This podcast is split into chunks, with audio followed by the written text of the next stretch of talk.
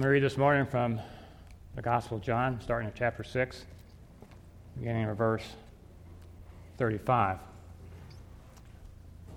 Saints of the living God, this is the word of the Lord. And Jesus said to them, I am the bread of life. He who comes to me shall never hunger, and he who believes in me shall never thirst. But I said to you that you have seen me and yet do not believe. All that the Father gives me uh, will come to me, and the one who comes to me I will by no means cast out. For I have come down from heaven, not to do my own will, but the will of him who sent me. This is the will of the Father who sent me, that of all he has given me, I should lose nothing, but should raise it up at the last day.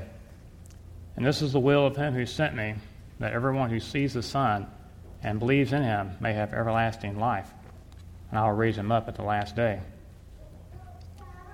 And jumping down to verse 47 Most assuredly I say to you, he who believes in me has everlasting life. I am the bread of life. Your fathers ate the manna in the wilderness and are dead. This is the bread which comes down from heaven, that one may eat of it and not die. I am the living bread which came down from heaven. If anyone eats of this bread, he will live forever. And the bread that I shall give is my flesh, which I shall give for the life of the world. The Jews therefore quarreled among themselves, saying, How can this man give us his flesh to eat? Then Jesus said to them, Most assuredly I say to you, unless you eat the flesh of the Son of Man and drink his blood, you have no life in you. Whoever eats my flesh and drinks my blood has eternal life, and I'll raise him up at the last day. For my flesh is food indeed, and my blood is drink indeed. He who eats my flesh and drinks my blood abides in me, and I in him. As the living Father sent me, and I live because of the Father, so he who feeds on me will live because of me. This is the bread which came down from heaven, not as your fathers ate the manna and are dead. He who eats this bread will live forever. This is the word of the Lord. This is the first of the seven great I am passages in the Gospel of John. And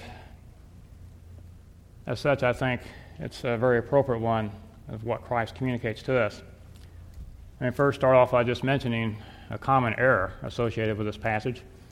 I'm not going to spend a lot of time, that's not the focus of my brief talk this morning, but uh, the papists use this passage to justify, try to justify their doctrine of transubstantiation, where the elements, the bread and the wine, somehow are transformed into the actual body and blood of Christ without going into any long analysis of this, suffice it to say that this passage does not directly speak to uh, the Lord's table in that sense.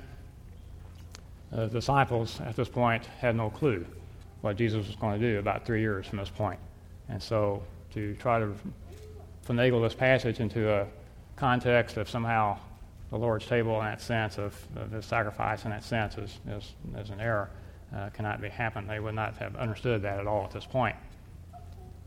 However, I think what is key about this passage and the Lord's table is that they both point to a common reality. And that reality is our participation in the life of Christ through faith. Notice what Jesus says here. He says, I am the bread of life. You think about this for a minute. When we eat bread for the nourishment of our body, we see our own weakness, don't we? We see our dependence upon food. In the same way, we must feed upon Christ by seeing our utter dependence upon Him for strength and nourishment for our souls.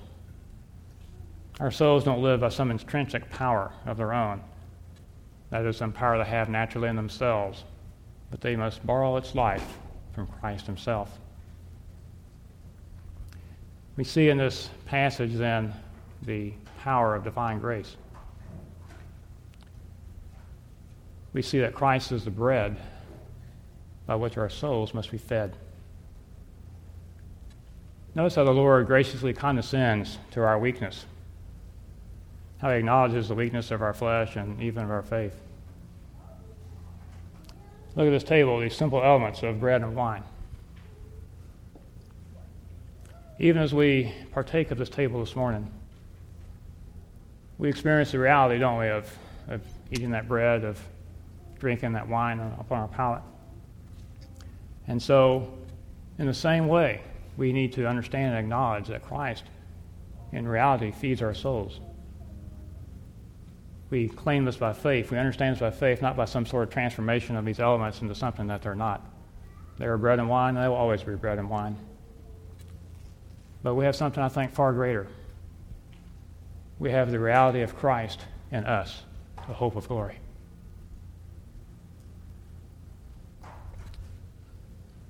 This indeed goes far deeper into our hearts than if he just simply said that he is our life.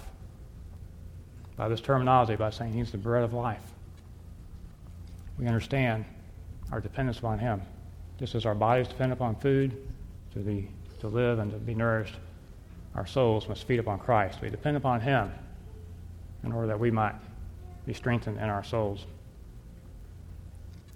Christ declares that we must come to him. How do we take this bread that Christ is offering? We take it when we receive Christ by faith. The consequence of our hunger is that we must fly to Christ to seek life.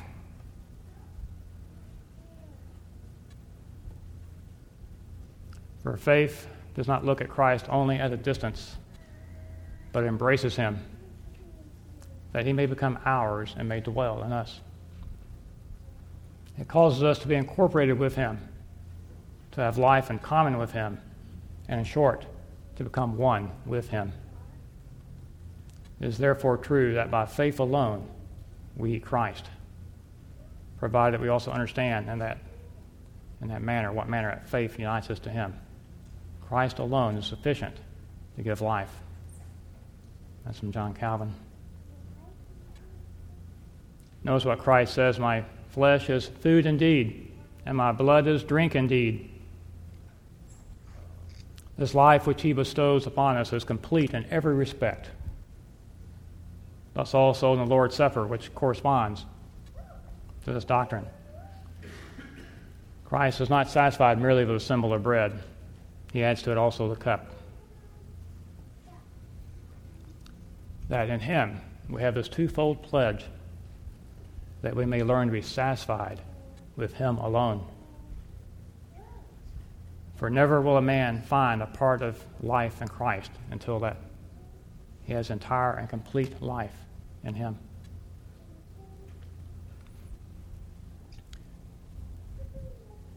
Let's just think a minute about one of the disciples, about Thomas, and how Christ graciously corresponds and how he condescends to our weakness. You remember, of course, the story how he declared that uh, after he had heard from the disciples that Christ had risen from the dead. And he says, I just can't believe that. Unless I see the nail prints in his hands, I won't believe. And so, you know, that evening in the upper room, Christ comes in. And I think it's interesting what he did. He didn't come in with his arms crossed and said, Thomas, you knucklehead. Don't you ever believe anything I say? Now, what do you do? Go ahead, Thomas. Poke your finger in there.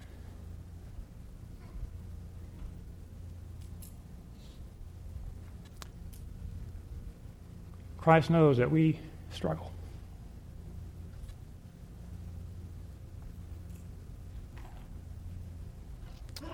So he gave us this table to remind us of what he did. He said, Look what I did for you. I gave my life for you. I died that you might live.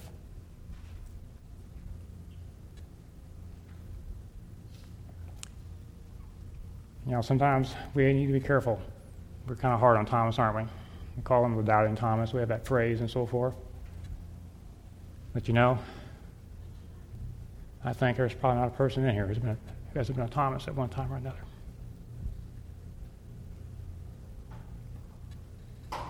I know I have.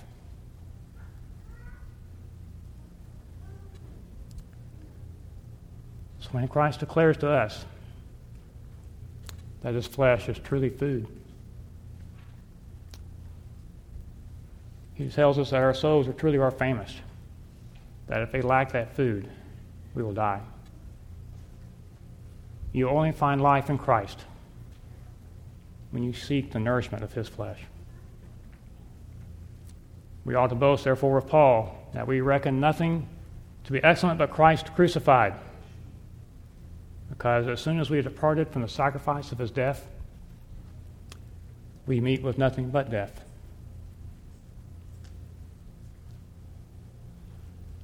Therefore, embrace Christ. That he might show himself to you to be the Prince of Life. When he emptied himself, in this manner we are enriched with all abundance of blessings. His humiliation and descent into hell has raised us to heaven. And by enduring the curse of his cross, he erected the banner of our righteousness as a splendid memorial of his victory. We know that the cause of life is righteousness, that this righteousness flows from God alone. And yet, where else do we attain the full manifestation of his righteousness? But then in the flesh of Christ.